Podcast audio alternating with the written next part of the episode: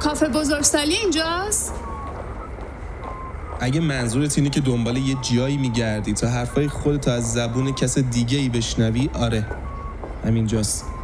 در روبروت. برو سر میز اول بشین و خوب گوش کن.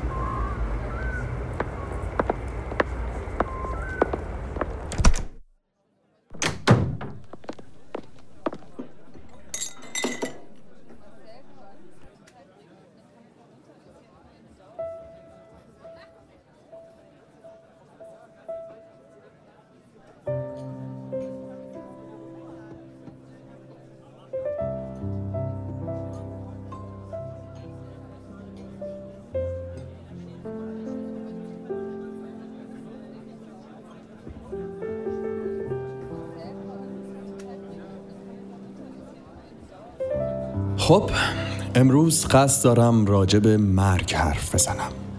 اما نمی‌خواهم کسی را آزرده و یا غمگین کنم. فقط به چیزی نگاه می‌کنم که کمتر مورد توجه قرار گرفته. می‌خواهم از شما شنونده عزیز قولی بگیرم و آن این است که بدون اندوهناک شدن مطلبم را گوش کنید. از وقتی به دنیا پا می‌گذاریم مرگ اجتناب ناپذیر می گردد. برای خود، نزدیکان و آنان که نمی‌شناسیم به گاه و ناگاه پیر و جوان تنومند و نحیف تندرست و بیمار از حادثه یا کهولت هرچه بالاخره خواهیم مرد و چه مهربان باشیم و چه سنگدل چه خوشرو و چه ترشرو کسانی نیز بر سر مزار ما خواهند آمد و شاید اشک و یادی نیز نثار ما کنند. اما در این بین لحظه درخشان وجود دارد که تمام این حرفها را برای روشن کردن آن می‌زنم. لحظه ای که فرد سوگوار از مرحله ناباوری و شوک گذر می کند و با یقین به قطعی بودن پدیده مرگ پای به مرحله سوگواری می‌گذارد مرحله ای که عموماً در روز خاکسپاری و لحظه وارد کردن متوفا به قبر اتفاق می افتد. ناگهان صدای فقان و شیون بلند می شود و سوگواران بی اختیار سوست می شوند و یا از فرط اندوه جمله می گویند. با اینکه موضوع تر شده ممکن است لحظات تلخی را برایتان یادآوری کند اما این حرفها هدفی غیر از گریاندن شما دارد. پس نفسی تازه بگیرید تا به فضای صحبتمان برگردیم.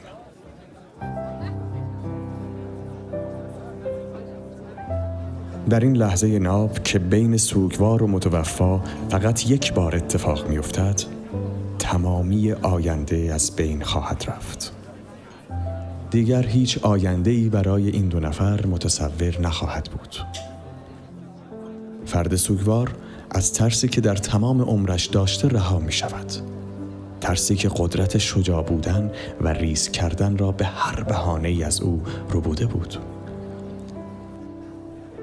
ترس از اینکه اگر صادقانه افکار و امیالم را در مورد وی عیان کنم چه خواهد شد؟ ترس از آینده. وقتی آینده مشترکی بین سوگوار و متوفا محتمل نباشد پس ترسی از آینده نیز برقرار نخواهد ماند. آنگاه می‌بینیم جملات جاری می‌شوند. چقدر دوستت داشتم. بدون تو نمی‌تونم ادامه بدم. چقدر حیف بودی. چقدر خوب بودی. چقدر زود بود. چقدر جات خالیه. چقدر سختی کشیدی. راحت شدی.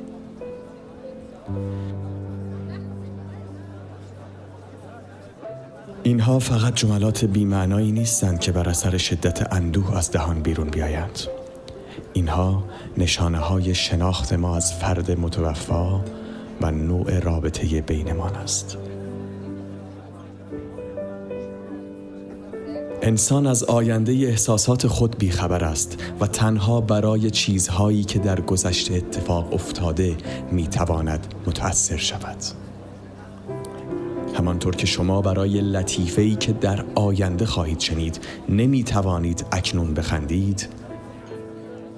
برای دلتنگی که بر اثر فقدان کسی حاصل می شود نیز از همکنون نمی توانید ناراحت شوید. چیزهایی که شما را اندوهگین می کند مسائل مربوط به گذشته است. حسهای پنهان جملات رهایی بخشی که هرگز گفته نشدند. فکر کنید این جملات را در زمان حیات به فرد متوفا اینگونه می گفتید می‌خوام بدونی که خیلی دوست دارم. می‌خوام بدونی که بدون تو نمی‌تونم زندگی کنم. تو اونقدر خوبی که نمی‌تونم نبودن تو تحمل کنم. رفتار خوب تو رو عمیقا تحسین می‌کنم. دلم می‌خواد زمان زیادی رو با تو وقت بگذرونم. هیچ چیزی با تو برابری نمی‌کنه. می‌فهمم که با تمام سختی هایی که داری تحمل می‌کنی بازم چقدر قوی هستی. می‌فهمم که چقدر رنج می‌کشی. می‌فهمم. اینها جملاتی از روی خوبی و همدردی نیستند بلکه کلیدهای رهایی هند فانوسهای ادامه راه.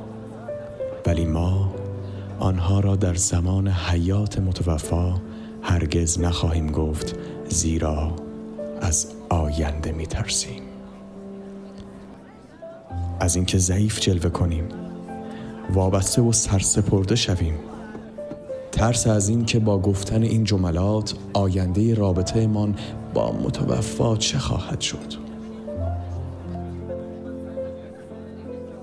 ترس از آینده آینده را از ما خواهد گرفت.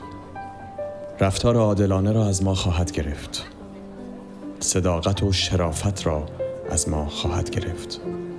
و فقط به ما یک لحظه ناپایدار و سست را در روز خاک سپاری متوفا هدیه خواهد داد تا اشکی بریزیم و فقانی کنیم. کاش آن روز که برسد همه حرفهایمان را زده باشیم تا بتوانیم فقط بگوییم چقدر دلم برایت تنگ خواهد شد.